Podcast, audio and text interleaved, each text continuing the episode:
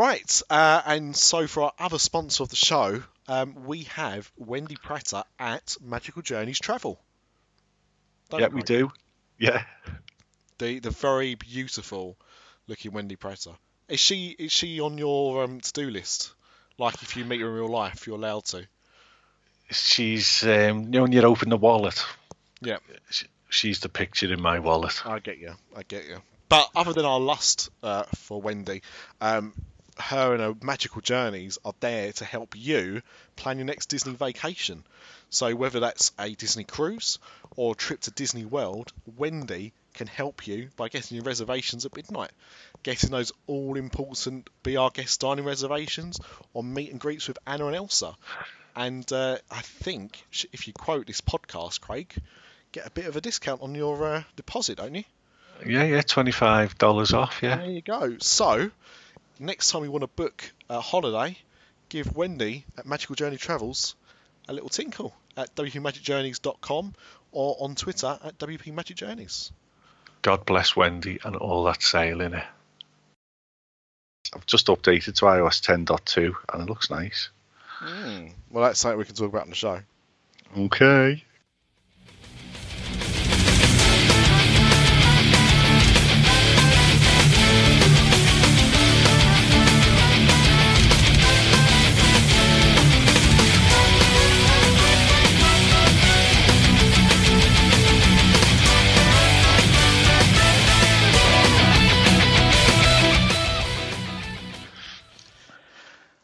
Hello and uh, welcome to uh, the first separate edition, um, officially out on its own, like a Toblerone, of Pop After Dark, the sister podcast to Pop uh, to Diz and Universal After Dark. Um, I am Nick, the Ming Chen of UK podcasts, and as always, uh, never letting me down on this show is uh, the one and only Scouts legend known as Mr. Craig Lucas. So if you're Ming Chen, and I salute you, Ming Chen, um, am I Walt Flanagan or am I Bryan Johnson or am I Q? Uh, you're Mike Zapcic, clearly. You, you're an asshole. you are you are clearly uh, the Bryan Johnson because No you one are, you wants are the to be. Mike Zapcic. No one wants to be. It, Mike Zapcic does want to be Mike Zapcic. Or I would have been even more insulted if you'd have called me the other fella. Get him, Steve Dave. Who? Get him, Steve Dave. Get him. Oh, get him. Sorry, yes. Yeah, yeah. Yeah, I yeah, said yeah. it wrong. I said get him. I was posh. Get him. Get him still, Get- Steve Dave. Although uh, I, I've got a little soft spot for him. I, I, I like him. I know he's not popular, but uh, and speaking of not popular, thank you for listening because we don't actually know how popular this is going to be. Well, uh, we have we do plan to have this out on its own feed. However, Apple in its um, in its Christmas ways, uh, if you submit submit a new podcast uh, at the start of December, it's not going to get passed out until late December, and we're in mid December now. So this wouldn't come out till January if we submitted it as a new feed. So it will it will be out on Diz After Dark feed, so you're all listening to it now. But in the new year, we hope to. I'm go, what I'm going to try and do is put all the betas and this episode on our on the old feed, on the new feed. I like it. I like it. Yeah. I mean, as you can tell, excellent planning once again uh, from ourselves. Yeah, Because that was the original plan that this was going to be, we was going to launch the new feed. To be fair, we was going to record this episode beginning of December. yeah, And it's, It's- nearer Christmas now than it's the beginning of December. yeah. I mean, I listen to the Feed podcast, all about podcasting. It's the podcast to get you podcasting, uh, hosted by Libsyn and Rob Walch, friend of the show. Um, and that's what they said. Apple Apple slows down every every December. They all go on holiday, you know. So good on them. Fair play. None of that opening Boxing Day malarkey. No, Unless, unless you're working in retail, of course. That's And, uh, another thing for another day. this show we fully expect this show to drop tonight. We're going to be putting this show out. So I've just downloaded 10.2 on my iPhone 7. I've just downloaded tvOS 10.1 on my Apple TV 4. So it's always a special day in our house when a new iOS operating system drops. It's Whether it's- Christmas, isn't it, for you? Oh, I love it. it takes me about 14 hours to get all my, uh, my Apple devices. You know, we've got about four iPads, three phones, partridge in a pear tree. You know, so it looks, it feels a lot more stable Right. than uh, iOS 10.1.1, just a bit more solid. Uh, there's a, over 100 new emojis to mess about with. The music app's had a little upgrade. The news app's had a little upgrade. The podcast app has had a little upgrade. Mm. Actually, So only, the uh, other day, looks- actually, our, our logo's still the uh, the same in the podcast app on Oh, iTunes. no. In in, Oh. the, in the feed, the ep- the individual episodes have got the new logo, got the After Dark Network logo, but Yeah. search for us in iTunes, I believe it's still the original. Oh, uh, well, not, not, not uh, the second or third logo that we had, the pub sign. Nice. well, I'm, I think you might have to unsubscribe because I've just searched for us, and there we are Actually, if with all the our new listeners, logo. If all our listeners could unsubscribe to Diz After Dark but immediately resubscribe to Diz After Dark, that'd be great because that does bump us up the list. So that's a good tip. Just make sure you, Yeah, you do do unsubscribe, you do resubscribe straight away. No one will actually lose you from this. Um, and of course, other operating systems are available. I am contractually uh, obliged to mention that. But uh, I mean, I've got to be honest. I've, uh, I've, I've, I quite enjoy uh, ten. I quite like it. So uh, you know, hopefully this is uh, improves those little niggles that uh, that the original version had. Oh, it does, yeah. It's nice. It's nice. Good stuff. Now we have already we've actually planned this show uh, and what we're going to talk about, but I think before we do that, it's a couple of other things that I wanted to to bring up first of all.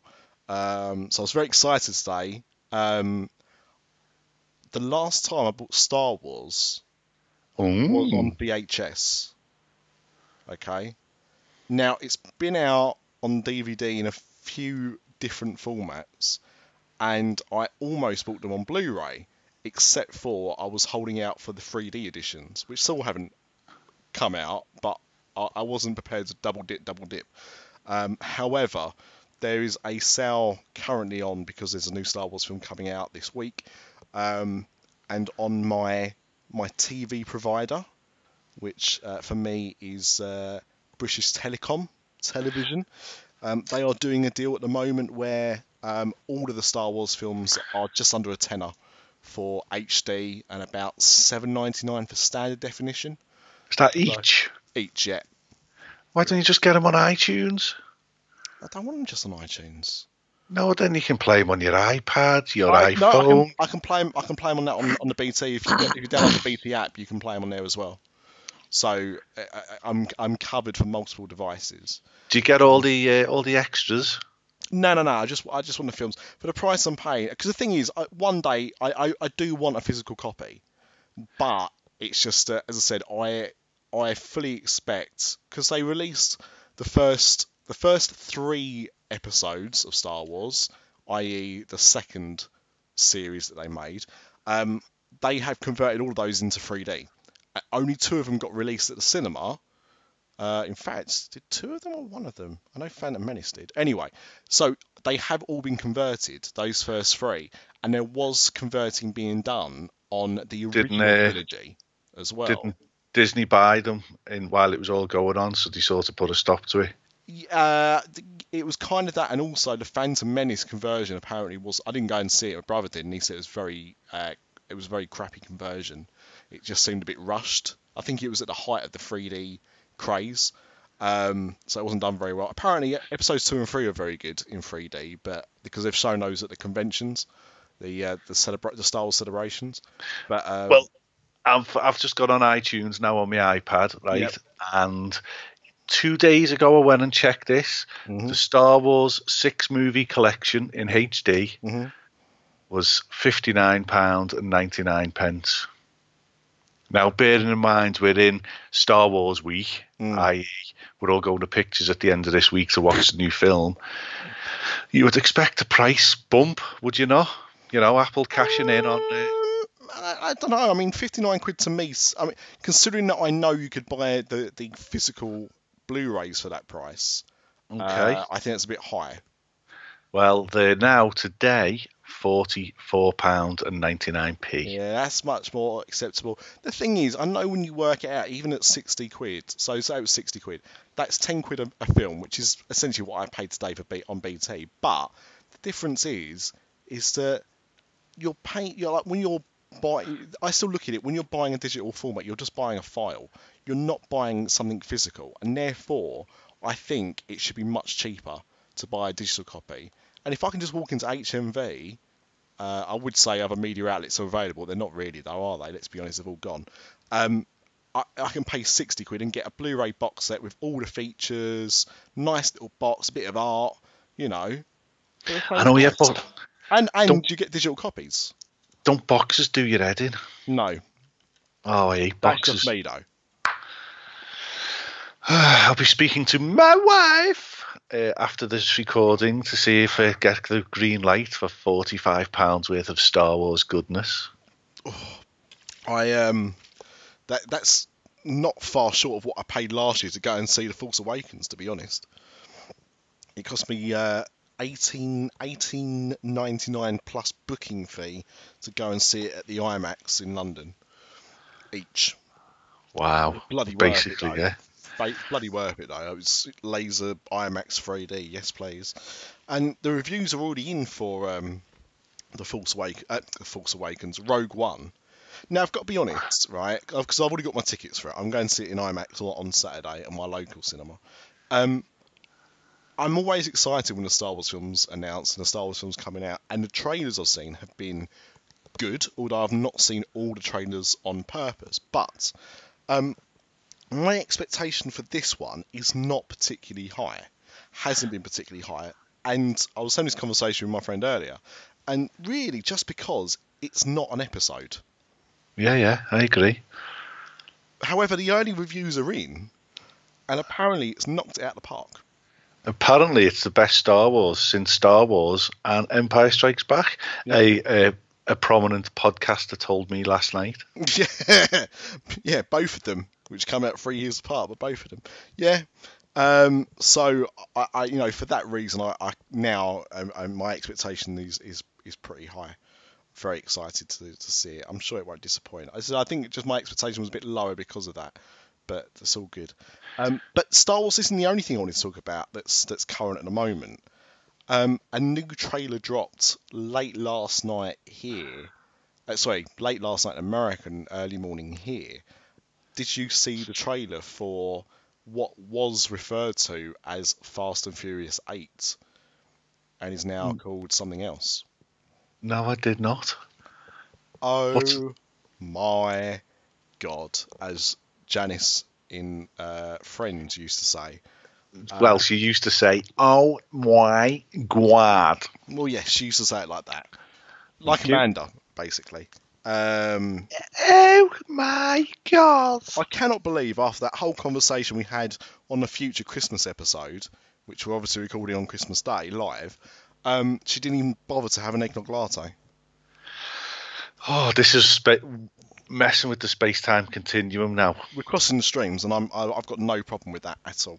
You I'm can't talk. You can't talk about stuff that hasn't happened yet. watch me. Oh my goodness. I know. I'm just. I, I look. I'm crazy, Craig. I'm crazy, and I don't care. That's that's how I roll. Um, it's called. Uh, oh, what's it called?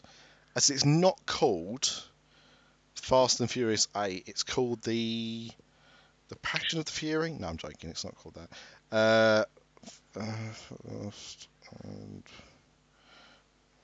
because it's it's because I didn't know it was going to have a name. Um, but it, they, the trailer dropped, and yeah, it's something else. Was it called? Uh, the Fate of the Furious. That's what it's called. The Fate of the Furious. The trailer is about three minutes long. Yeah. Now, the only thing I watched it and I got goosebumps. Um, Why? I haven't even seen number seven. Oh, It- it laid too heavy on my heart with him dying. It's it's beautiful. I will say this: when we watched, this is not a spot. I mean, it's kind of a spoiler alert, but tough shit. You should have watched it by now. Um, when we watched uh, Fast Fast Seven or Furious Seven, uh, as it was called elsewhere, um, we were watching it, and every time there was uh, a dramatic scene starring Paul Walker, my wife was like, "Oh, "Is he going to die now?" Like, I don't know. I've not watched this film yet. Um, Just because obviously what happened to him, unfortunately, in real life, so she was ex- like expecting him to be killed off at some point during the film. Um, it's great. I mean, the Fast and Furious films are an absolute guilty pleasure of mine. Absolute Did- guilty pleasure. Did he get killed off in the film? We have to watch it and find out. All I will say is Fast, Fast and Furious Seven, as it was known in England at least, um, is is bloody brilliant. I, I absolutely love it. Uh, I'm gonna have to watch it again because I've not watched it again for a while, but um, really enjoyed it. But so this trailer today for the Fate of the Furious, um, it's about three minutes long, and when we've seen these films, because I made uh, my wife, I made her watch them because she liked the first one and then didn't like the second or third one. No did really. Um, and so didn't want to watch the others. And I said, you know what? Actually, I think you'll you'll enjoy them because they went from a street racing kind of thing to a bit more like the Italian Job or something as they went on. And um, every time I'd put one on, like if it was five, six, or seven, she'd be like, oh, "I don't like these films." Like we don't have to watch it. No, I'll I'll, I'll sit through it while you've got it on. That was always her thing. And I said to her, "Look." I said, trailer drop for this one today. I said, I know you're not a big fan of these films, but have a look at this trailer. And we sat and watched it again. And she said, I think they may have shown a bit too much, but at the same time, I'm very excited to see this film. Oh, that's quite interesting It- then. it- it's it's one of the most action-packed trailers I've seen for a long time, and there is there is I understand what she means. There is an element of possibly giving away a little bit too much, which trailers are guilty of. Um, but they're not short films. I'm sure that there's still lots of stuff that we won't have uh, we won't have seen yet. So um, hopefully, once you finish um, listening to this podcast, uh, you go and dig out that trailer if you've not seen it already because it's uh, it's great. And if you haven't seen any Fast and the Furious films, Mm. watch them in order and then go to the What Say You podcast and find the Fast and the Furious uh, compendium episodes they produced sometime last year hmm in conjunction with the launch of Fast and Furious 7. Yep. You will see the films in a whole new light. hmm They are absolutely phenomenal. I love those episodes. Um, and also, if you if you if you're listening to this and you piqued we piqued your interest talking about them as not being uh, crappy films, actually being entertaining, you do want to watch them.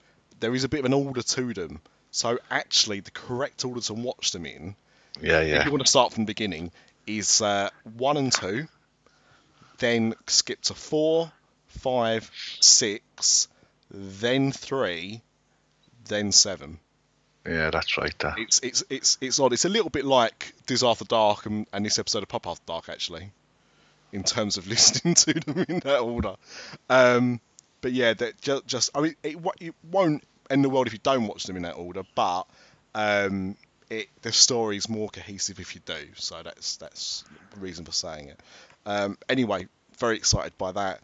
Um, yeah, next year looks looks like it could be a, a good year for films actually. A good year for Disney films again, no doubt. What's next year? Oh, we've got live action Beauty and the Beast.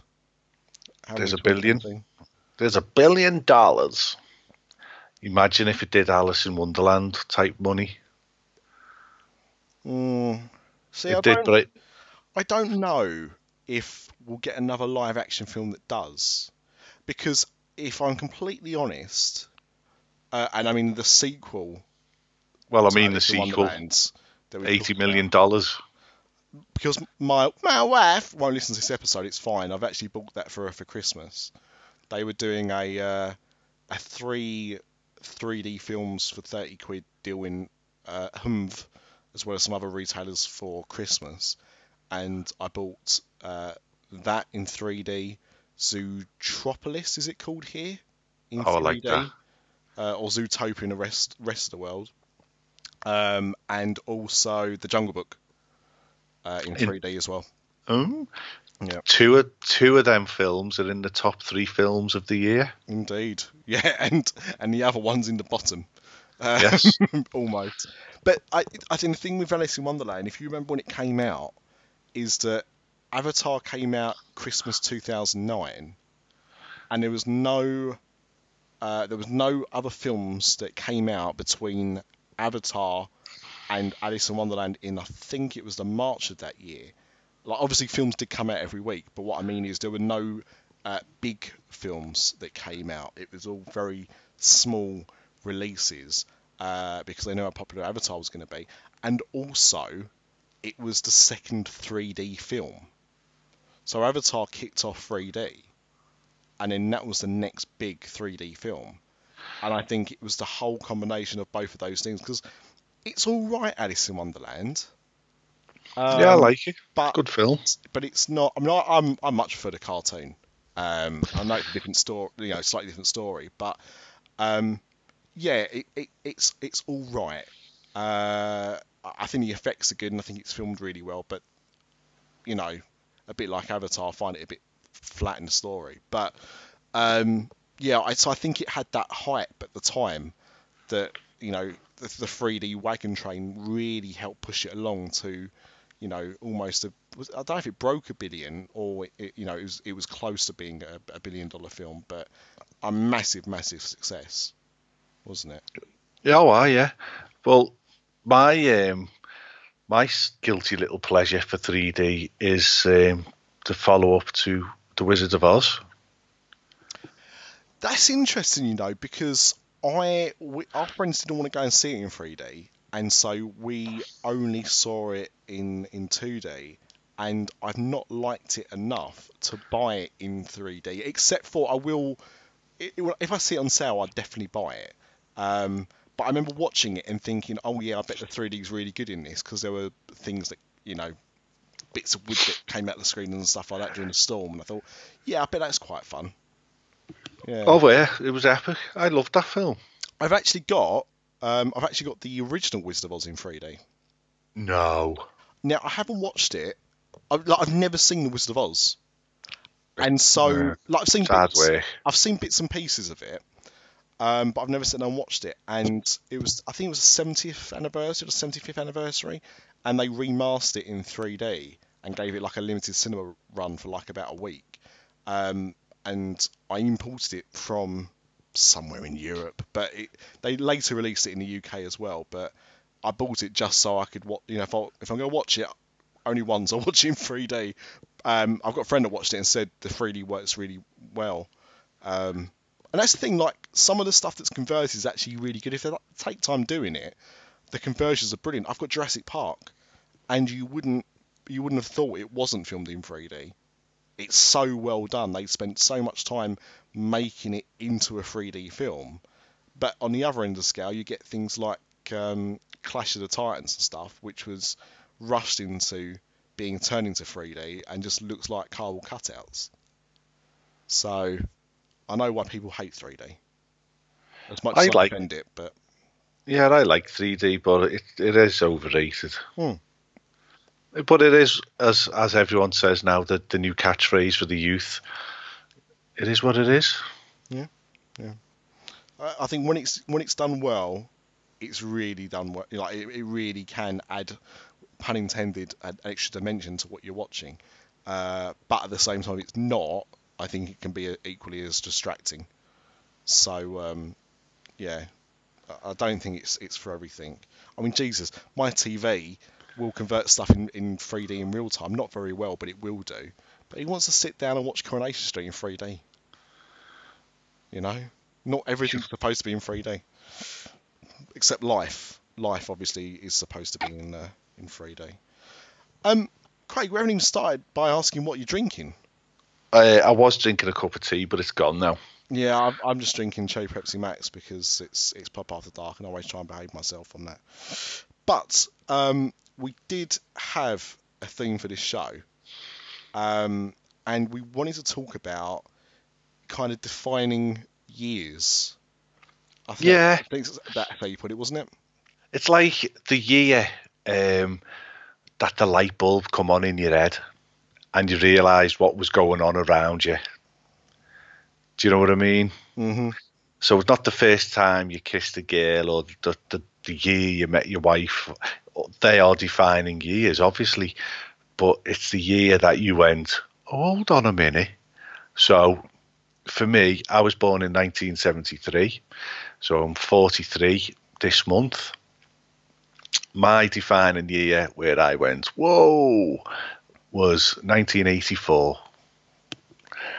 And that year had some of the best uh, music, some of the best films, um, the best football. You know, Liverpool. That was the first year for me that I took notice of Liverpool Football Club. Uh, they won the, the Milk Cup against Everton, and Liverpool and Everton fans are in Wembley chanting Merseyside, Merseyside, you know, and all that palaver. They went on into Rome uh, in and won the European Cup in Rome's backyard against Roma. You know, so footy switched on for me in '84, um, and yeah. So there you go. That's what we're, we're going to talk about. Okay. Okay. So, I mean, my year's '84. What year is it? Does it for you? So I, funny enough, uh, I think the age is, is probably uh, quite important here. So I chose 1994, which uh, it was my 11th birthday, uh, my 11th year on Earth. I was born in 1983, so we are um, just around 10 years different, give or take some months. Yeah. Um, but um, but yeah, that was kind of the year. uh, It's quite funny when I talk to people about my uh, my my my young days. I seem to have quite a few memories of when I was quite young, like under ten, like under eight, under six. I can still uh, remember certain things that happened around four or five, which is apparently quite strange. When I talk to Yeah. people about it, people don't remember that far back, and it's not like I can remember everything crystal clear, but there are certain things that I still remember from from that age. Uh, cartoons I enjoyed, and, and obviously toys and stuff like that. But I have quite distinctly clear memories of stuff like that. But 1994, um, it was almost 93 actually, but I think 94 was really um, the year when stuff started to um, stand out for me. I think in the way that you described. So, um, yeah, that's the year I picked out. So, with that in mind, I mean, you know, I, I think I'd love to hear about 1984. Well, 1984 uh, is the year of the movie, basically. So the biggest film of '84 is box office takings. This is, Mm. and this, and I've got no recollection of this film. This film was not on my radar. Was Beverly Hills Cop. What do you mean it wasn't on your radar? As an 11 year old, that Oh, film passed. Yeah. Okay. Yeah. Yeah. Yeah. Sorry. Yeah. Of course. Yeah. it, that it passed me by. So that grossed two hundred and thirty-four million dollars. However, the next three, four, five films all blew me away. And you know, you would go down to the video shop, you would have your 10p in your pocket to play on the machine. You know, um, Galactico or whatever it was called, whatever shape we were playing. But Ghostbusters, Of course. How could I forget? Ghostbusters was 84. Yeah. the original Ghostbusters, the ex- the excitement. Now I can remember queuing up to see East, uh, EastEnders to see ET. Now that was '82, I think. Yep. Yep. I, re- I remember queuing up. I've got memories of that. However, Ghostbusters, uh, I bought my first ever single, which was the 12 inch version of Ghostbusters, which back in them days, to, to get a 12 inch, it was basically the 7 inch single with a bit of a musical riff in the middle, and then the 7 inch single again. Uh, but I played that to death. Um, then the film come out, and I watched it to death. And when it, you used to have to go and put your name in the video shop against the against the film, and he'd ring you to come and pick it up. We've got three copies in. You best get down here. Ah! so the next film, well, that grossed two hundred and twenty nine million dollars. Now, just to point out as well that uh, at that time, you know, with inflation, you're probably talking about, you know, 700, 800 million dollars plus Yeah, in terms of inflation. So, I mean, that that's that's big numbers. yeah, it's huge. So and it just it just soaked into every you know you're you're playing. I was in the last year. I was in the last year of juniors. Uh, You know, so I can vividly remember some of the songs that we'll get to in a minute. I can remember the Christmas party in the juniors where the kids, where in the fourth year juniors, the kids are left unattended while to have their Christmas party. And if you needed a teacher, you had to go and knock on the staff room door. And the staff room was full of cigarette smoke, and all the teachers were bladdered. And you could still get a cane, I imagine, back in '84. Um, yeah, although I don't, don't ever remember anyone getting it, but the teachers were all drunk. They were having their own Christmas party. they were, you know, they had music playing in the staff room. It wouldn't happen now. The teachers now are they're just robots, broken robots. Successive governments have bummed them, but that's another podcast. Um, the next film, again, like oh my goodness, I bought the book of this um, because that was another thing you could do because you couldn't see, you couldn't just get the film like you could now. You know, uh, you could go to pictures to see it, then it'd disappear for several months, and then it'd come out on video. So Indiana Jones and the Temple of Doom. Galima, Chatier. Um, that's a film. Um, I- it's. I just want to like point out what you were saying there about. I mean, one you talking about the video shop, but also what you were saying about films because people nowadays don't know the struggle. Like now, there is a.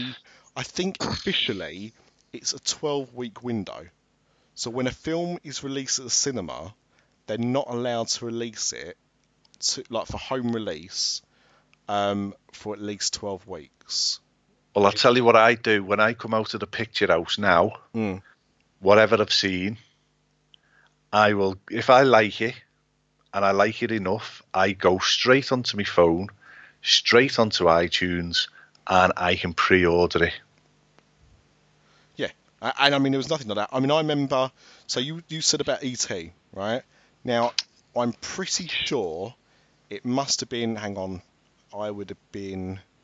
Must have been about three or four. So about 86, 87 Yeah. is when ET got released on home video for the first time. Now that film came out in 82, but it never got a VHS release, and I can only tell you that I'm not, you know, I'm so confident in what I'm saying. I'm not even going to Google it or look it up or anything like that. But I'm so confident because uh, I remember there was a big promotion with I think Weetabix with trading cards talking about the fact it was being released on video. And I remember my dad saying, "Oh, we can we can get it," because I'd seen it on a hooky copy that someone Yeah. had, had recorded out of a cinema, um, and I had actually they'd re-released it. And I think that's what they've done is that um, every year or every other year they'd re-released ET at the cinema because that's how popular it was. But they never released it on, on video. And actually, Star Wars, similar with Star Wars, I went up to the HMV shop on Oxford Street, the world famous one, um, and Uh, it must have been I I don't know if it was the weekend it got released or it, it was very soon after it had come out. My dad took me up there to buy this video of this amazing film that I needed to see, and I had no interest in it at all. Absolutely no interest in seeing it because my dad was raving on about it. It couldn't have been cool, and he took me up there, bought this video. We went home and watched it, and for the next 52 weeks, every Sunday morning, I watched Star Wars. and then he told me there's two more films, but but you couldn't buy them. They weren't out on video at that time, so I knew they existed, and that's that's all I had. I had, I had the toys of all the other films, and no idea who these characters were. Brilliant. And, Well, and but- nowadays, twelve, you know, you you walk out of the cinema and you you pre-ordered it. Yeah, well, I've got Suicide Squad. I got it last week off iTunes, pre-order, come through. Yeah, my Paul condolences. Oh, I love it. I love that film. Right, next film. I'm only doing the top five. Well, I'll give honourable mentions to a few films that I pick out of the uh, the next few. Uh, Gremlins. she still won't watch it, you know. She's No. she's 32 years old and she won't watch Gremlins being scared. Now I've got Gremlins one and two on Blu-ray, Mm. and I've been waiting to watch them. I haven't seen Gremlins for probably 20 years, and I've got them on Blu-ray ready to watch with our Eve. However, Gremlins, I'm sure, if I'm not mistaken, is a 15. I think if you check your, your Blu-ray now, it may have been declassified. It Right, might, I'll it might now be a 12. But yeah, certainly when, when it first came out, it was a 15. Um, I remember catching it on TV one Christmas in the late 80s.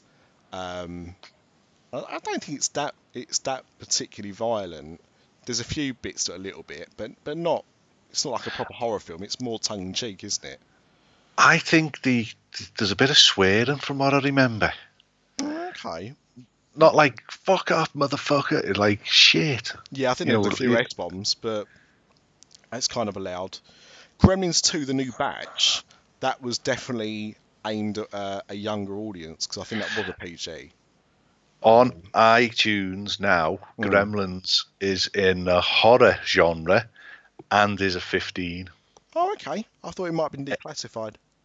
eight ninety nine to buy, and Gremlins two, a new batch, is a twelve, and is seven ninety nine. Okay, maybe it was. I thought it was a PG, but maybe not. I remember No, that- liking Gremlins 2 a little bit more because the Gremlins had more personality in that one. Yeah. Like you had a couple that And talked. Where where is Gremlins three? People, come on, make it happen. It, it was rumored a few years ago. They were they were talking about it. Yeah, It CGI popular. Gremlins. Yeah, yeah, yeah. I like those things. Good choice. Yeah. So, oh my i- my iPad's just gonna be haywire there. Yeah. So, the top five, I'm gonna round it off with the Karate Kid, ninety million dollars, another classic, wank wank off, wank on. Uh, sorry, Do the What is crane. it? Everyone. The funny thing is, everyone knows the crane. everyone knows the crane, Even if you don't know, it's called the crane. Everyone knows the crane. and that baddie has been in something on on, on modern telly, hasn't he? Yes, yes, he was on something not that long ago. He was on, oh that baseball fella, what's his name? That Oh. fella. He's a washed up baseball. Eastbound, East- Eastbound, uh, Eastbound and Down. Yeah, I'm sure he's on Uh, that. might might well be actually. Might well be. Yeah, because I and he looks the same. He hasn't aged. Well, you know, it's quite funny you brought up Karate actually because um, Sunday Night Live just happened in America, obviously on Saturday, um, with this week's guest of uh, pro wrestlers John Cena, um, who was quite funny, and they did a sketch that was the Karate Kid. There was a, there was a play on the Karate Kid for for like no reason other than John Cena looks a little bit like the bad guy with with the wig on. Um, and it was quite a funny little spoof of it, actually. Um, it was well done, but uh, yeah, just just funny. But it's still, I mean, they did a remake a few years ago, didn't they? Which did anyone anyone Yeah. actually care about? No, no. I think that was a massive flop, wasn't it? Right. Well, honourable mentions for this year. You've got the first Police Academy coming in at number six. Ba ba ba ba ba ba ba ba. You've got Romancing the Stone, Mm, Star Trek Three, The Search for Spock, a classic. they found him as well. Spoiler alert. Yeah. Splash, Ah, when Tom Hanks started to make a name for himself. yeah, and um, that's where the splat, you know, thingy Splash Mountain comes from in uh, Walt Disney World. Purple yes, Rain, Yes, it's it's based it's based on that film about the mermaid and Tom Hanks. yeah, absolutely true story. Uh, Revenge of the Nerds, Purple Rain you mentioned, R.I.P. Prince, of course. I don't think I've ever I- seen Revenge of the Nerds actually. I have never seen Purple Rain. I see your Revenge of the Nerds, and I raise you. I have never seen Purple Rain. I've never watched it all the way through, but I, I have bought it this year for obvious reasons. Bachelor Party, Okay, yeah. I haven't seen that in a long time, but I've seen that. The Terminator. Yeah, of course, the original. That was that was only number 21 in the box office with 38 million. Yeah, it, it was one of those films I think that um, became a lot more popular on video. Yeah. Friday the 13th, the final chapter. False advertising, of course. Yeah. the Last Starfighter, No, I've I've seen bits and pieces of that. Never watched the whole thing. a classic Cannonball Run 2. hmm Pinocchio, a reissue, 26 million. Yeah, and that's another thing actually. That's, I'm glad you, you mentioned that because again, Disney films never used to get released on video, and the only way you could see a Disney film was either on the telly at Christmas, pretty much, or if they re-released them at the cinema, and that was Now it. you've got you've got to think. Um, Splash was about the only Disney film, is it? Mm. But that's not even. It's Well, it was- BV. It, it was, was BV in the studio, Bu- Buena Vista, it which was owned by Disney. Yeah, it was it was a Touchstone. If I remember rightly, it was a Touchstone release, which was the studio. That was the adult studio. So all of the not so kid friendly films. I mean, Splash isn't an uh, like an adult film. You know, it wasn't like a, a 15 or anything. It was only a PG, but you know, it wasn't really a kiddie film. It was aimed more at adults. Well, Pinocchio was reissued by Buena Vista as well. Right. Um, Muppets Take Manhattan, Okay. TriStar. Yep. Um, so it's not a you know you think of Disney now, and of the te- top ten films this year, I think they own seven of them, maybe even nine, eight of them. But see, the thing is, it like it was the 80s. There's there's a really good documentary, Yeah. um, which you, you I don't think you can buy it here. I don't think it's ever been released here, um, but you can buy it from France, which is where I bought mine from. Um, and it's called Waking Sleeping Beauty.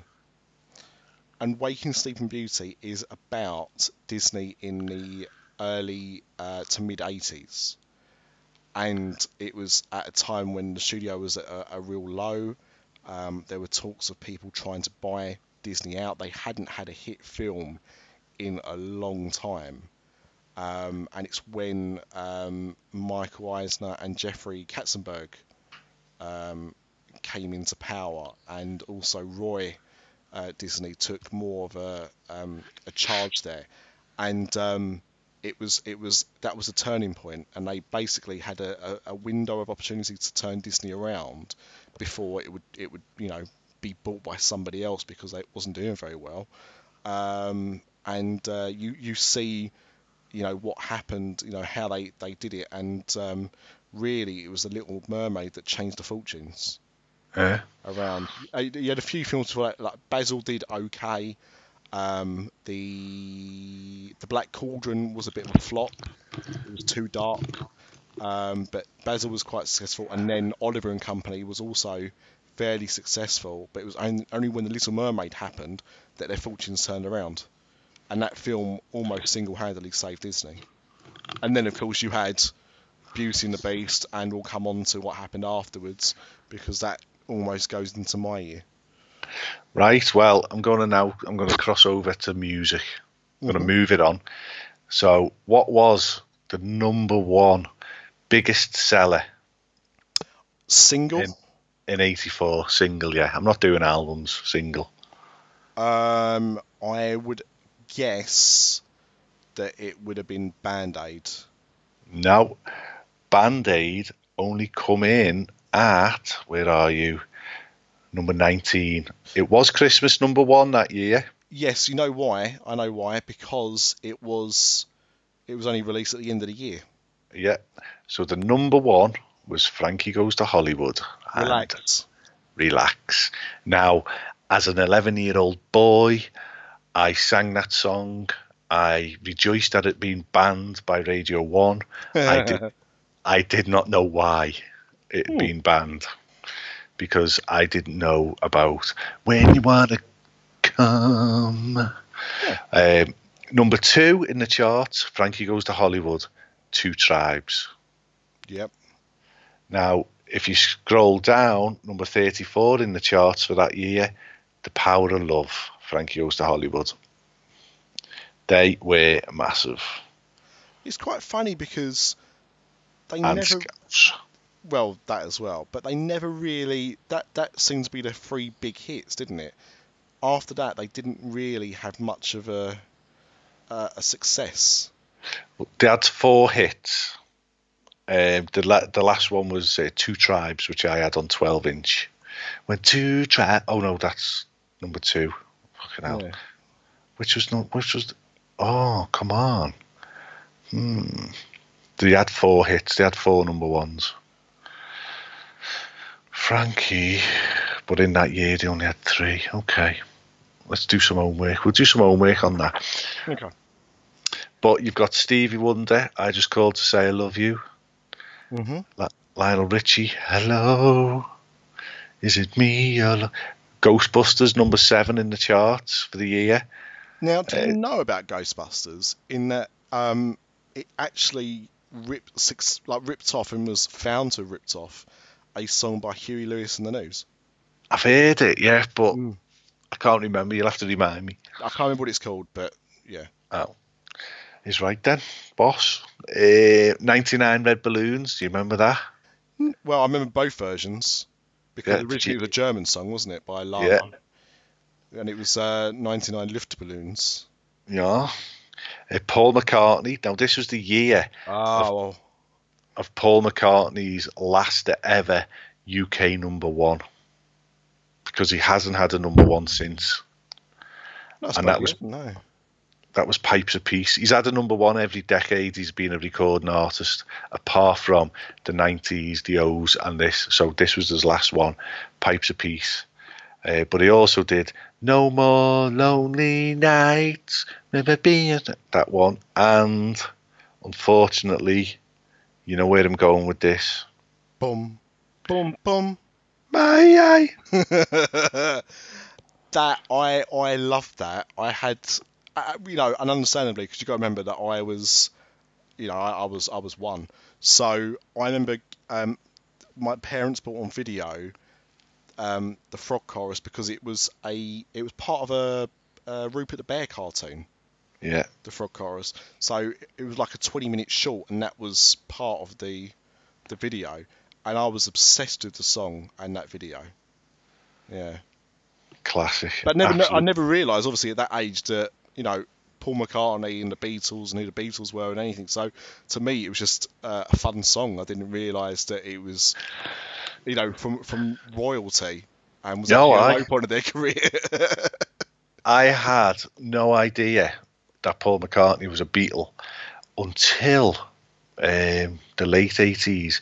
I bought George Harrison's Got My Mind Set on You in 1987, uh, and I bought the Cloud Nine album. And I read in on the sleeve it said, "I'd like to thank John, Paul, and Ringo." And I still didn't join the dots. Honest to God. And you're a Scouser, so you should, you know, that should have been the first thing taught to you, surely, that the Beatles, who the Beatles were. True story. Yeah. true story. You know, um, so that's the music. Now, I mean, there's one special song, um, and I've got phenomenally good memories, and there is some video footage that I can't get access to because of warring families and stuff. But in my nan and granddad's Christmas, New Year's Eve, 1984, Russ Abbott, what an atmosphere playing. Oh, what an atmosphere. Yeah. Now that it didn't get in the top 100 songs, however, go and search the video on YouTube. It's absolutely stunning. Russ Abbott is absolutely a legend. Uh, the song I can remember being in my nan and granddad's house, mind sweeping with my cousin. We were literally we were going around getting empty cans of whatever the ale was back then, whether it be bitter, lager, and putting it into a measuring jug, and then dr- just drinking out the measuring jug. Absolutely brilliant. And that song, I just remember that song. I remember Relax playing. Uh, oh, just what a what a boss. So there you go, best year ever. Was there any Wham in that list, by the way? There is several Wham. Yes. Wham, uh, Let's have a look. I am man. Let's have a look. Was that Wham Wham Wham? That was had Wham Wham. three. Okay. They had the number ten, Freedom. I don't want your freedom. Yep. Eleven, Wake Me Up Before You Go Go. I'm in the bed. No, no, no. And then number forty-one, which was Last Christmas. So that must have come out again at the end of '84. It did because it was held off the top spot by. Because I think a lot of people assumed it was a Christmas number one, um, but it was held off the top by um, Do I Know It's Christmas. Yeah. And it was a double A side. Everything She Wants. Oh, I don't No, know I- that one. No, no idea. So, oh, but George Michael, strangely enough, is that number five with Careless Whisper. Yes. So, what's the story there? Has he did he break Wham up, or did he just release something No? Wham, Wham was still together at that time. Um, it was just a single release. It was um, it was a song that he. Uh, now again, I'm not even going to look this up, but um, if I remember rightly, it was based on a song. Sorry, it was based on a piece of music he heard in a lift. Now, when you listen to it now, that does sound like lift music that you used to hear when you was a kid. So that makes complete sense. And he just wrote lyrics around this tune that he had. But it was one of the it was a song that he, he wrote when he was pre Wham. Um, oh, But yeah, I'm not sure why it was released as a solo record completely. But no, Wham was still together at that time. okay. Do you remember Limahl? Limahl. Ne- yeah, yeah. Never ending story. Oh, that Limahl. Uh, oh, Never ending story. story. Do you remember that? I do, unfortunately, and yet I've never seen the film all the way through. One of the best stroke worst films ever made. Yeah. What was the, Dark, What was the dragon called? can't- Something like that. Falkor. Yeah. Uh, I've just found another one. Oh God, it's raining men. Hallelujah, it's raining men. That is only 1984. That's amazing. The Weather Girls. Weather Girls, yeah. two tons of fun. Now they'd have gastric bands, wouldn't he? Uh, I- and it's raining. What? What would it be raining now? It wouldn't be raining men. I Don't know. Would it be now? It'd be like um, sexual neutral, whatever, me- metrosexuals or whatever they're called. Gen- gender, gender, gender fluid or something. Yeah, yeah. Yeah. It's raining, nothing in particular, and he holds a goal. Um, yeah, so that's ZZ Top. Give me all your loving. Footloose. Sade. Your love is king. Yeah, classic year. Wow, what a year! It does sound like a good year for music, actually. I'll give you that. I'll give you that. So the other thing we wanted to look at was toys. Yeah, okay. The top toys of '84 was Trivial Pursuit, Mm-hmm. Transformers action figures. That was the. I, I, see, I think Transformers. Uh, sorry, I think Trivial Pursuit was a year or two earlier than that. Uh, Transformers definitely was 84. in '84, it reached its zenith Mm. and then spread overseas into 26 countries. So it exploded in '84. It, it probably out before that. I think it was a Canadian game originally. So yeah, Uh, Cabbage Patch Kids yeah. And GI Joe action figures. Which this must be an American because I don't think they'd be. And I, I can remember these because we had some. My brother had them. Masters of the Universe. Oh yeah. He Man, Skeletor, She-Ra. And what did he shout? I have the power. By the power of Grayskull. And um, oh, what was that one you just said before He-Man? She-Ra. No, no, no. Sorry, before before you said the He-Man action, Master of the Universe. So GI Joe. So Oh, GI Joe, yeah. GI yeah. Joe, we had over here as Action Force, Ah, and a lot of the, we didn't have all the toys, but we had a lot of the toys. But for some reason, it was Action Force, um, because we had Action Man here, didn't we? But in Yeah. America, in America, it was GI Joe. yeah. Same So, toy lines, but different different companies made them in different countries. Yeah. so they're the top Nerd five alert. toys. Oh, fantastic. And, And, and uh, were you still playing with toys at that age? No, Okay. um, my brother was. Hmm. Transformers, you could get away with Transformers because there was a bit of thought involved in them. Mm. I can remember having uh, what's the baddie in that Uh, Mega, Megatron. Megatron. I had we had a Megatron gun each Yeah. because that that's what he turned. I don't know what he turns into now, but back then he was a gun, wasn't he? He, um, I can't remember in the film, but I know in the cartoons he, he later turned into a tank rather than a gun. But Yeah, yeah, the original toy was a gun. Yeah. We had a gun, and it was a cracking gun as well. It has electric batteries in. You could fire them, pew pew, and all that. Um, yeah, I think it was his legs with the the barrel of the gun. Yeah, I think you're right. Yeah. So that concludes my 1984, uh, the best year of my young life.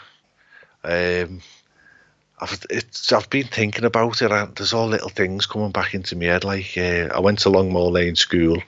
I can remember sitting in the playground with William Fitzgerald, and him saying, "I can't wait to have sex with a girl," and I was like, "What?" And he was like, "Oh yeah, you stick your willy inside it and we.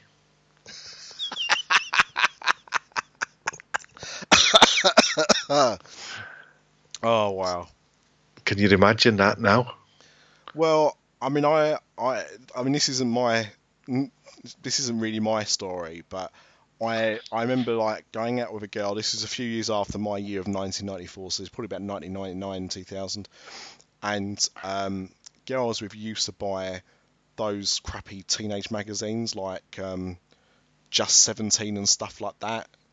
Um, I can't remember what the others were called. I think like stuff like Sugar and Bliss and crappy names like that. But anyway, so they were like these teenage girly magazines where they started to be a little bit controversial and start talking about that kind of more adult stuff before you got to read Cosmo and stuff like that. And there was a problem page. It was like a letter page.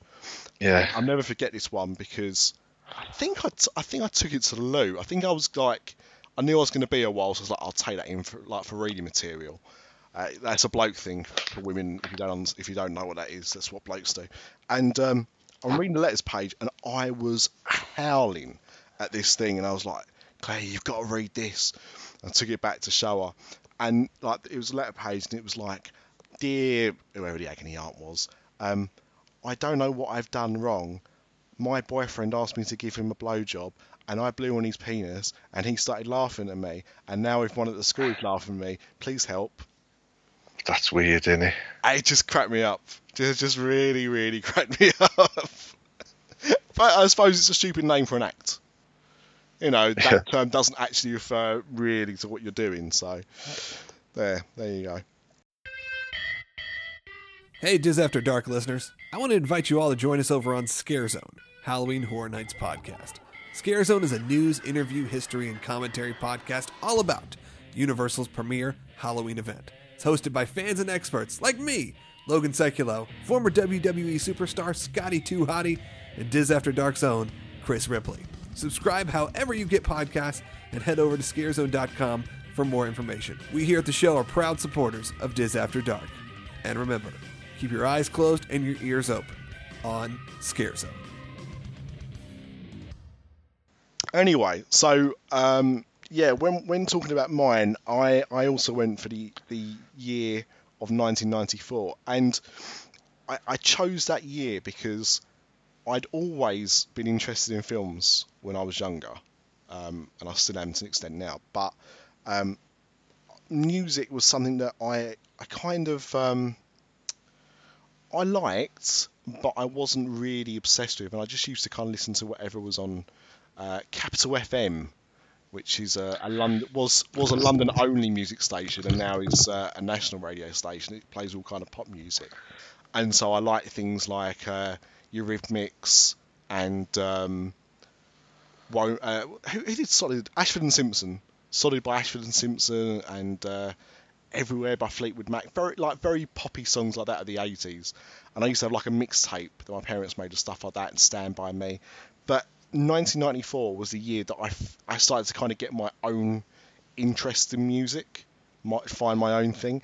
And it really started, and this is odd in a way, because of a guy called Kurt Cobain shooting himself in the head. Was that 84? 94. Sorry, 94. was that 94? 1994. So Wow. I I remember reading it in the paper. Now I'd heard of Nirvana, but I didn't really. I, I hadn't heard any of their, their music. Um, I didn't know that much about them. I just knew that it was a, a, quite famous band. And I remember reading this in like the newspaper that he'd shot himself, and I was like, oh wow, like it was the first kind of um, celebrity death that I was really exposed to.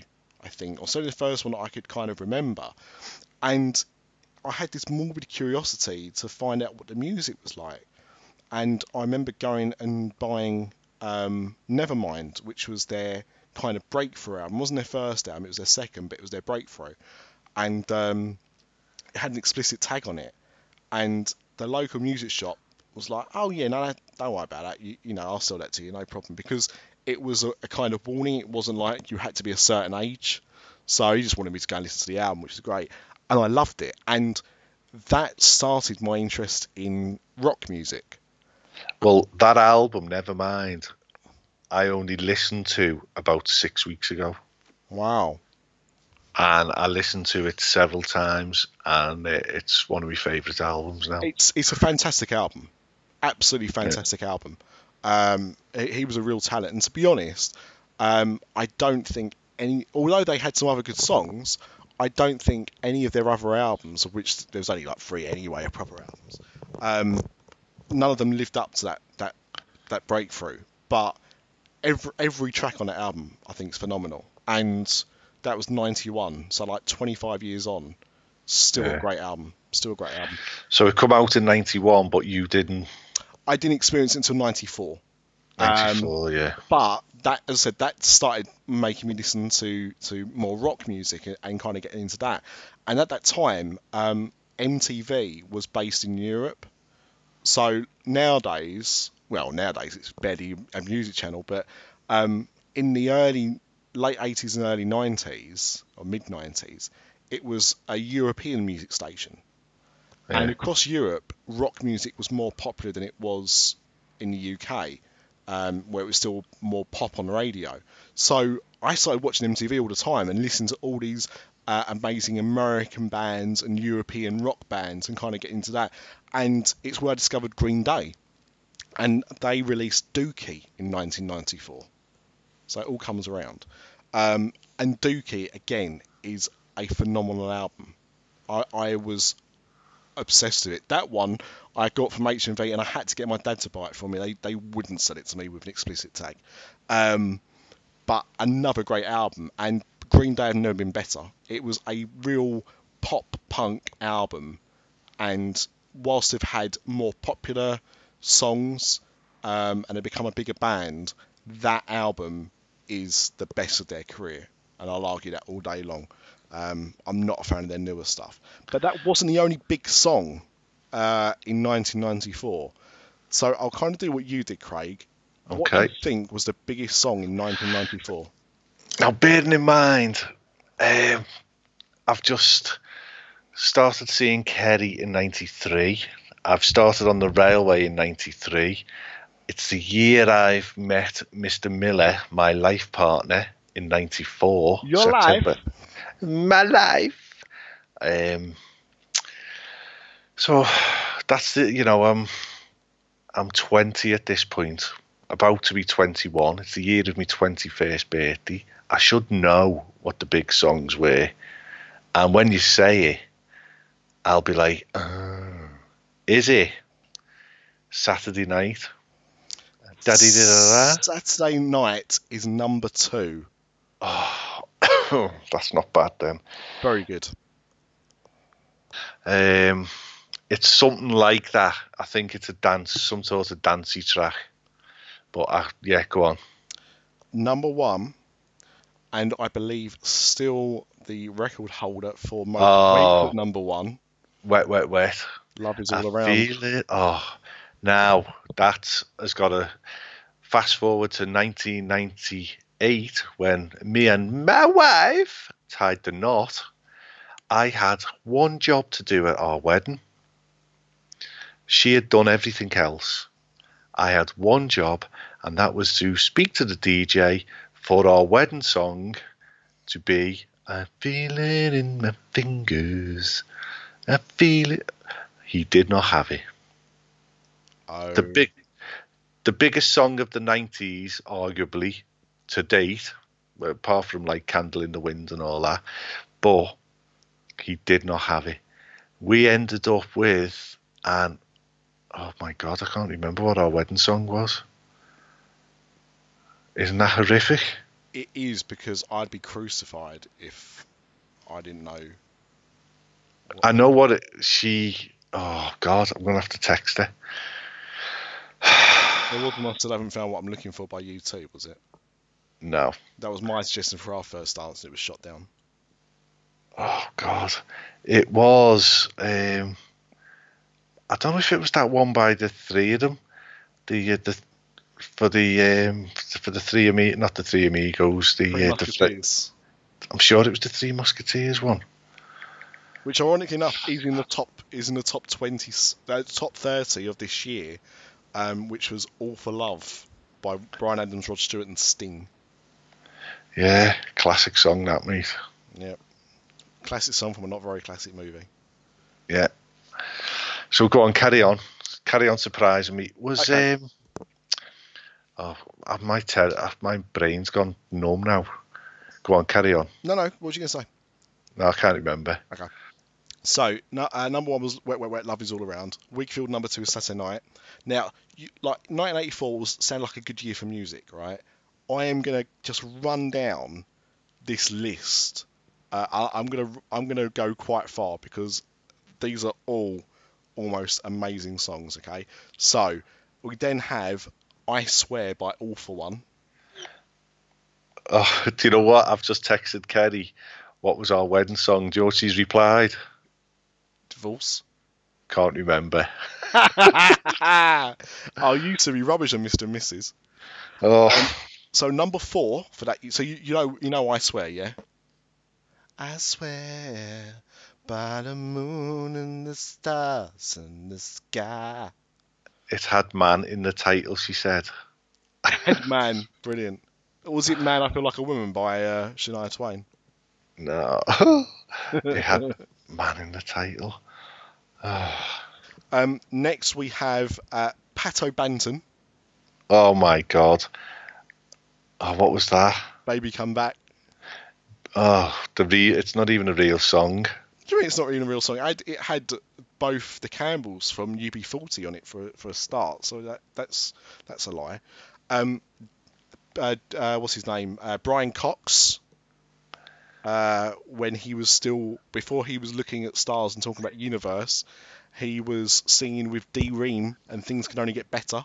Oh, I love that song. Bon Jovi had always. Mariah Carey without you. One hit wonders pretty much let loose with Crazy for You.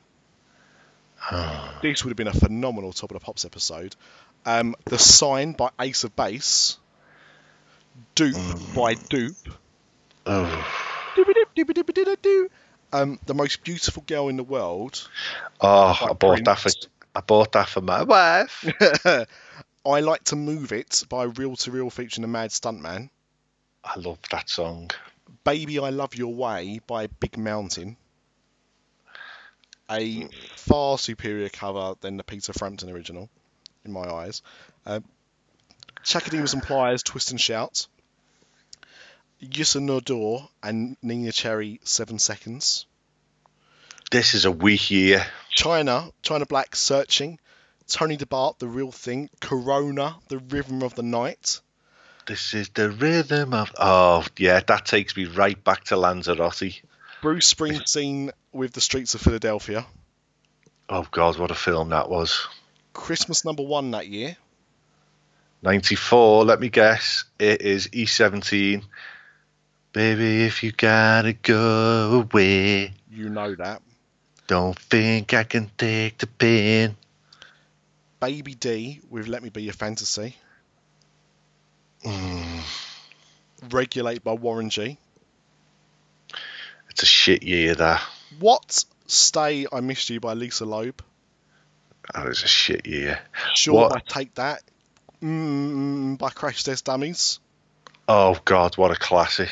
See? Mm, There's some great songs this year. Don't Turn Around by Ace of Base. Crocodile Shoes by Jimmy Now. Oh, Jimmy Nail. Uh, Babe by Take That, apparently. Take that, yeah. They were massive then. They were just exploding on. They were. Uh, and of course, who can forget? And I think this was actually the first CD single I bought by uh, PJ and Duncan, aka Let's Get Ready to Rumble. Let's get ready to And this was rumble. also the Let's... Jungle. So we had Incredible by M Beat and General Levy. No. And Sophie Hawkins with Right Beside You. It was a great year. It was a great year. It was an, an average year. and also, it was when uh, Blur had their first big hit with uh, Girls and Boys. Girls who like boys, you like boys, you like girls, you like girls, you like boys, you like boys, you like girls. Always should be someone. Yeah, classic. Now, Boss I was- album. I was a Blur. I was a Blur man. Parklife was the first indie album I bought about the same time um, as I was getting to rock. So, uh, although I liked rock, I also loved indie, and um, so, so Blur was the gateway to me for that. Um, I never liked Oasis until much later on, but I- Blair were before Oasis, weren't they? Yeah, but Blur Blur started. Blur's first album was '91, um, and Parklife was '94. Yeah. And that's when they started to break through. But um, Oasis didn't. Oasis, uh, their debut was '94 as well. I was late to Oasis. And when I say late, it was um, obviously the the massive album, which was the second one, wasn't it? Which Uh, What's was the story? yeah, Yeah. Yeah, I mean, that, and the thing is, I bought because they released uh, What's the Story, Morning Glory, and The Great Escape within a couple of weeks of each other, and I bought, um, I, I- bought The Great Escape. My dad bought What's the Story, Morning Glory, and I listened to it, but I dismissed it because I was so much of a Blur fan. Whilst if I go back and listen to them both now, I think What's the Story is a better album Yeah. overall. Um, but I, I still I've always got a soft spot for Blur, and they were they were my indie band of choice at the time, definitely. Yeah. Blair Blair blew my socks off. Uh, Oasis come later.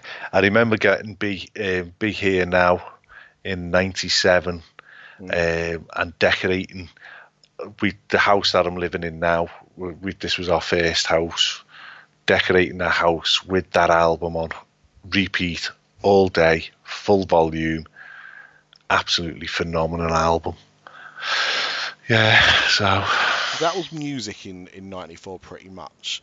Um, and go to wet films. Now, obviously, we've already talked about wet, wet, wets. That means that that must have been the year that Four Weddings and a Funeral came out, which it was. yeah, Um, but although it's on the list, I'm not going to go through because um, I've got a list here of the top 100 movies by uh, by rating, not but not by financials. So who cares about that? Because does anyone remember Three Colors Red? No. Um, but um, 94 was the year of The Lion King oh, play, um, which was phenomenal. Uh, Pulp Fiction always um, also Oh. came out this year, which was although I was aware of Reservoir Dogs, Pulp Fiction was everywhere. That that poster of Uma Thurman. did you Um, get to watch it as an 11 year old? No, I no because it didn't come out on video till about a year or two afterwards. But I I think I watched Pulp Fiction. I think I was about 14 or 15 when I watched Pulp Fiction. I didn't watch it all that young. But um, Yeah, and I probably I think I watched Reservoir Dogs around the same time actually. Um, I, but I've always liked Pulp Fiction. I, have always enjoyed that. Speed, um, which I didn't Never see. seen it. Never, Never seen seen it. It's, it's really good. It's really good. If it was, if if he hadn't made John Wick, it would have been Keanu Reeves' best film. Um, uh, Ed Wood came out this year. The Madness of King George, a little film which flopped. So going back about videos and how important videos were, like home video releases were for films, this is a, a prime example. The Shawshank Redemption, Oh, what a film! a complete bomb when it came out to cinema, complete bomb, uh, but did phenomenally well on on uh, home release. Um, a certain Kevin Smith started his career this year Clerks. Clerks. That was '94. Yeah. Um, it, it- but the year, I think the year actually um, belonged to Jim Carrey. Oh, The Mask. The Mask and Dumb and Dumber, and I think, yeah, Ace Ventura as well came out in '94. Ace Ventura is basically the worst film What? I've ne- I've never seen. What do you mean it's the worst thing you've never seen? It just looks shit. No, It- Ace one of them- Ventura is brilliant. It's one of them where it looks like shit. It smells like shit. It tastes like shit. It must be shit. No, I'll, I will fight all day long. Ace Ventura is one of his best. Um, it's much better than it has any right to be. It should it shouldn't be anywhere near as funny, and I put it down mostly to his performance more than anything else. But no, it's it's actually great. Ace Ventura 2, by the way, not very good at all. That doesn't hold up very well. But Ace Ventura 1 is actually pretty decent. Um, the Santa Claus came out this year. Classic. Uh, as did True Lies. I think one of Arnie's better films. Big fan of True Lies. Uh, a little film called Forrest Gump Oh, beautiful. came out this year. Um, Captain Kirk died because it was Star Trek Generations. No. Yeah. I thought that was later. You see, all these films that you're rattling off, I was taking my wife to the pictures to see them. Wow. Okay. Um, the Flintstones came out this year. Oh, one of the worst films ever made. It, I know. I mean, I've I've seen some. It's not a good film. I won't say that, but it's it's not one of the worst films. I mean, look, production wise, looks great. It looks exactly what you'd expect a, a Flintstones film in real life to look like, but it just wasn't. It just wasn't very good. Um, Stargate came out this year. Ooh. Time Cop, uh, the Flintstones. Uh, just that Beverly Hills Cop three. So oh, isn't that weird? Bit of synergy. yeah, except Beverly Hills Cop 3 is a load of shit compared to Beverly Hills 1 and 2. Um, and also, um, it's not on this list, but I know it came out in 1994. Um, it was the first 12 film I saw at the cinema. It came out in 95 in the UK, but in 94, Street Fighter the movie was released. No way. Yeah, which which is which is tosh. Let's be let's be honest. That is that is tosh. Um, yeah, so that's, that's that's not a bad year, is it? That's a pretty good year. You know what I think? Mo- mm, mo- well, like I say, I did a lot of necking to them films. Phila- Philadelphia as well came out that year. I That was a- it on the list. That, have you seen that film? I I think I saw it uh, around the time it came out, but I don't That- know I've seen it since. And I probably understand it more now. A heartbreakingly dark, dark movie. Mm. Oh, it's a horrible subject matter and a horrible, oh, just a dark film. Yeah. When you think you've done Forrest Gump that year as well. Oh, he was on he was on fire. Yeah. wasn't really when you when you look at it like that. Um, yeah, I mean, it, he's just a good act. That's good actor. Actor. actor. He, his wording is phenomenal. it is. It's a great role. But yeah, so that so that was that. Now, um, we talked about toys, didn't we? Um, Yeah. So this year, um, so what, one of the one of the toy lines that was expected to be a massive hit and, and wasn't really. There was a line called uh, Street Sharks. No. Now, obviously, you know, we had Turtles in the late 80s and early 90s, and I, I was the prime age for Turtles. So I had He Man and Thundercats, but Turtles Mania was about, I was about six when that hit. So I was all over it. And of course, because they were successful, they thought, oh, well, if we just mutate some other animals, that will be successful as well. Um, so Street Sharks was one such attempt. Another one was Biker Mice and Mars. That was another one. Um, of course, none of them were as successful. But Was was that a cartoon?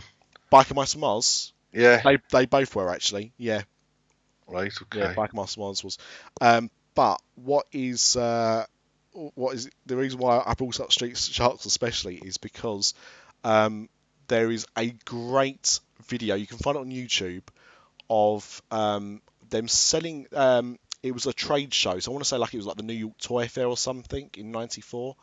Um, and I, I've been to toy fairs before, um, uh, like for press press reasons, and um, it's great. You go to like the toy companies' stalls, and they tell you, show you all the toys that are going to be the next big thing for like the following Christmas, and you get to see toys from new films and stuff months and months before they get released to the public.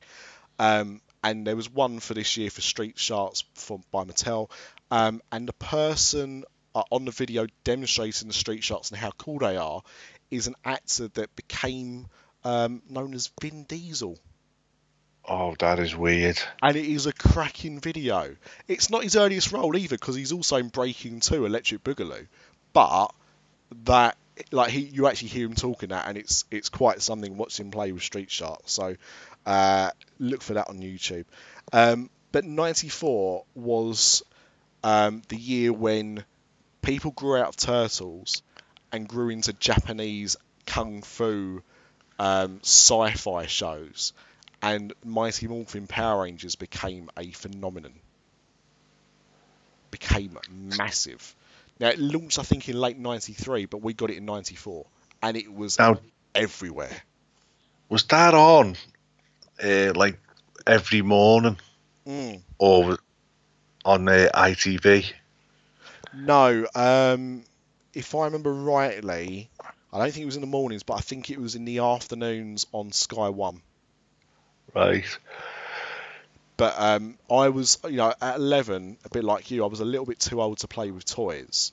So I was banned from getting Mighty Morphin Power Ranger toys. But my friend, who was the same age, got all the ro- like they got the the Megazord for Christmas and got some of the action figures, and it was amazing. As you would say, Craig, it was boss.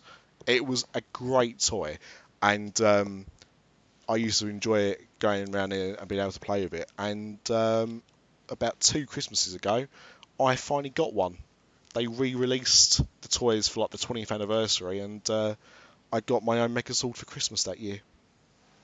No way. It was a smaller version. It wasn't quite as much fun, but it was still it was still good. So Power Rangers was everywhere. Um, X Men the animated series was was really popular, as was um, Spider Man. Had not long had a cartoon out. That was really good as well. Batman was his cartoon that was still popular. Um, and I was still into my wrestling, so they were. It was, I think, the last year for Hasbro's, which were the defining wrestling toys. Um, everyone had Hasbro WWF figures, even if you didn't like wrestling. Someone would have bought you one for a birthday or Christmas. I don't know anyone that didn't have at least one Hasbro wrestling figure. That was the right age. I'm, I mean, you you'll probably excused me that because you were you would have been too old by that point to, for anyone to still bought you toys. But uh, yeah, they were they were like a, a massive thing. So Yeah, I mean, I was, like I say, I was 20. I was in a full time job. I just started on the railway. I was in the first 18 months of my, you know, I'm still there now uh, with the with my wife, you know, and all everything you've just said there is basically alien to me. Yeah, I mean, you, you must have you must be aware of it from a, a a- name point of view, possibly, but you'd have no kind of frame of reference from watching those programs. Yeah. I suppose. So, whilst I still go into toy shops now, uh, I would still I would still go into toy shops without the kid before I had kids because I've always loved toys. Uh, that's my arrested development, I think. Um, but uh, it looks less suspicious now. I've got kids. It's easier. I've right.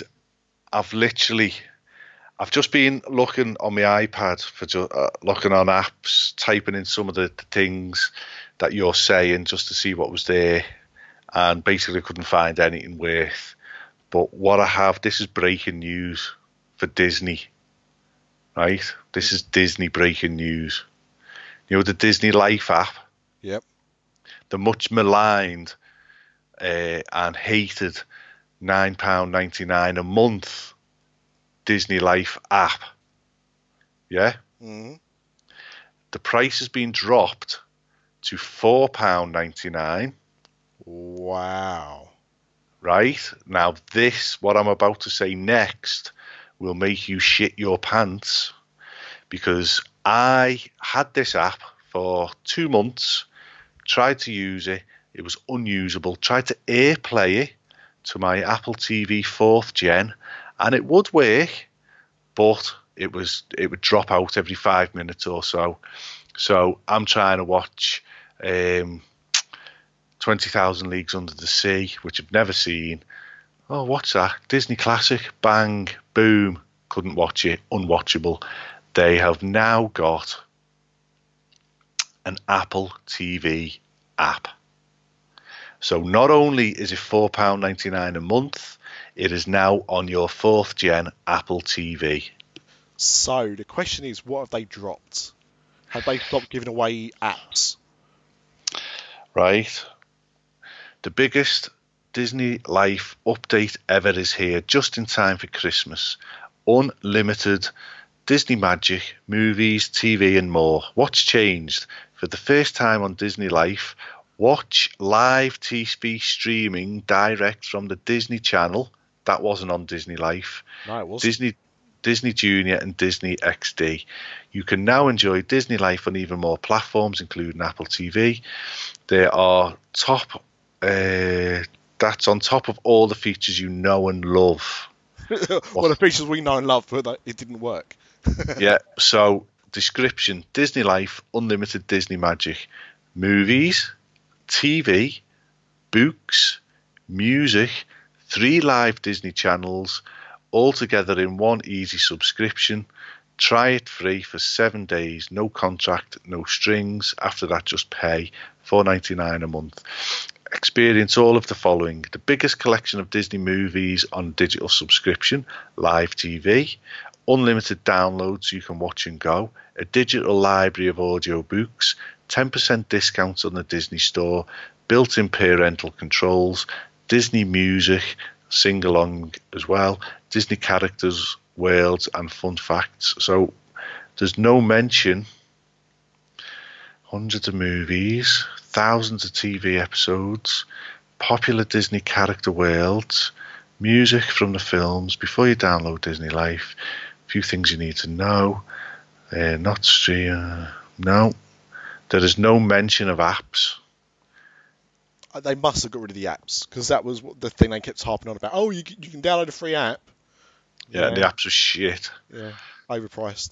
Well, I mean, that at least makes it more palatable because I've got to be honest. Last night I looked at because I used to watch a lot of American Netflix, American Netflix, um, before they stopped people using VPNs, and um, which I thought was a, a, a cheek really because I pay my subscription. Why can't I watch Netflix where I want? But anyway, and um, I just had a quick look on there last night. I couldn't watch anything, but just to see what their content was. And they've got the Jungle Book on there. They've got Zootopia on there. Um, they've got Captain America: Civil War from Christmas Day on there. Um, they because in America they don't have Disney Life, as we said the other week. So the deal with Netflix is, awesome, and they have nearly all the Disney uh, Disney shows on there as well. Um, all right, Yeah. not, not streaming live, but you know the like the box sets of whatever. Um, so it just makes it look like such a good thing. So I think by reducing the price, um, you, you know they had to do something. It must be hemorrhaging. It must be coughing up blood, and it must be on its way out, mustn't it? Uh, I, it, it could be the last throw of the dice. Yeah. It could be the last throw of dice. I think the problem is, is they stuck all their eggs uh, in the Sky basket, and Yeah. you know if they didn't, then you know we'd have Netflix, we'd have Disney on Netflix. But because that's what they did, um, that's why they've had. To, you know, the only other thing they could do was was start this, and also as well, unless things have changed, everything that's on Disney Life is only stuff that they've stopped showing on Sky. So therefore, at the moment, you know, Zootopia or Zootropolis, whatever it's called here, is going to be released on Christmas Day on Sky Movies, and that Yeah. means that you won't get that on Disney Life for another 12 months Ah, right. Okay. because they'll have the first, they'll have the, the rights for it at first. So you don't get all the Disney stuff. You only get the stuff that they're allowed to to put on the app. So, but still, five a month for like some of the older classics. It's not too bad. Might be worth having a look at again.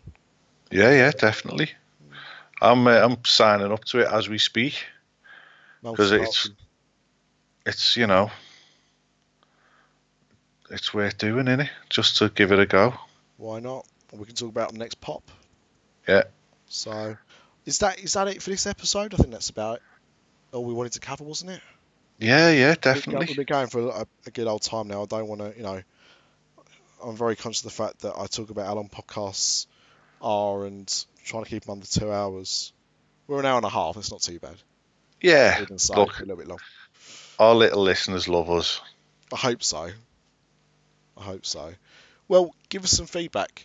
You know, review us on iTunes, drop us an email at uh, dizafterdark at gmail.com. Uh, comment on our Facebook page, harass us in the street, uh, throw a brick through Craig's window. Whatever you want, just let yourself known. We haven't got windows, to be honest. Oh, well, no, you probably haven't got many more, no. That's true. you can throw them through mine, and I've, I've got Windows.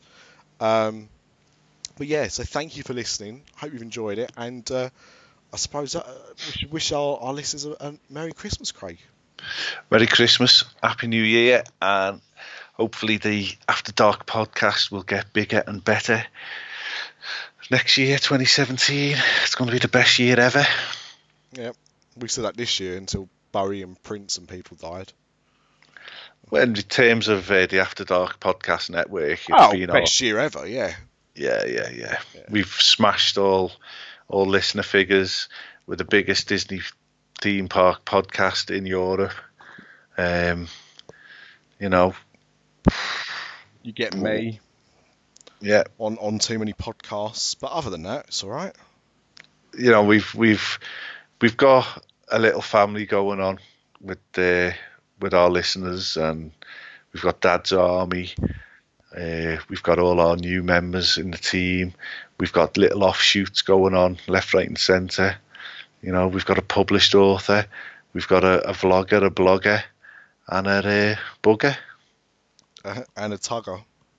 And a tugger yeah Yeah. The only way is up, as Yazoo once saying.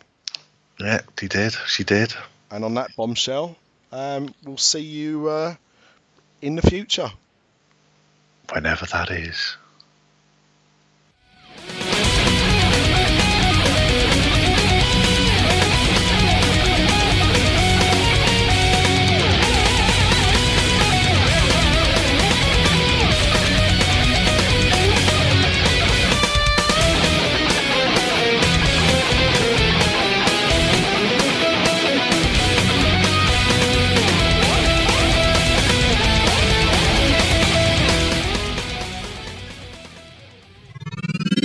This podcast is part of the After Dark Podcast Network.